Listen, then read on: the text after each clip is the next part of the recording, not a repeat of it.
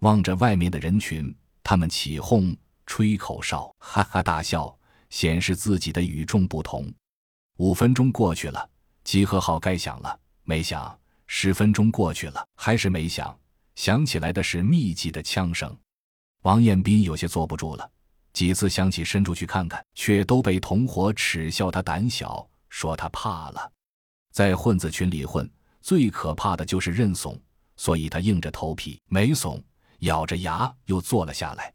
又是几分钟，外面传来了奇怪的嘶吼声，那声音是那么的耳熟，却又让人深深埋藏在心底深处。不愿想起，那是丧尸。王彦斌等人终于看到了大规模的尸群，他们是被丧尸鸟空投进来的。几只变异的敏捷型丧尸在前面掩杀，很快丧尸就以几何倍数开始增长，局面顿时乱了。沉寂已久的丧尸鸟突然大爆发，趁着城内大量精锐外出执行任务的档口，一举突破了城防。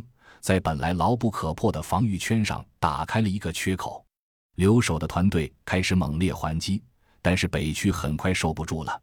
为了防止更大的伤亡，上面下达了撤退隔离的命令，北区被放弃了。王彦斌所在的就是北区。与此同时，甄妈妈、小糖豆、刘丽丽在洛奇和研究所的掩护下，已然进入了内部逃生通道。几次遇到丧尸鸟围攻，在洛奇。刘丽丽和七号等人的掩护下，都是有惊无险。通道大门在众人进来后轰然关闭，挡住了外面的纷扰和杀戮。死去的大都是不按规程转移的人，他们死在了自己的小确幸上。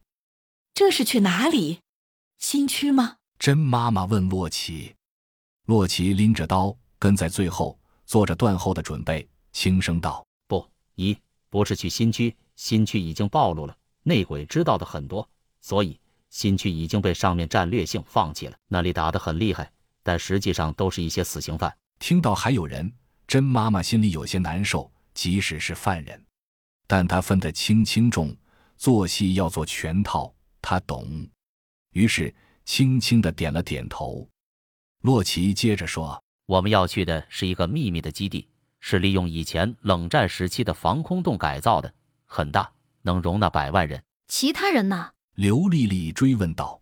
毕竟 L C 城可是有着几百万幸存者，还有其他后备基地，不过条件稍微差一点。洛奇边回答边拉开一扇铁门，门开了，两边的警卫敬礼，紧接着露出了吴所长亲切的笑容。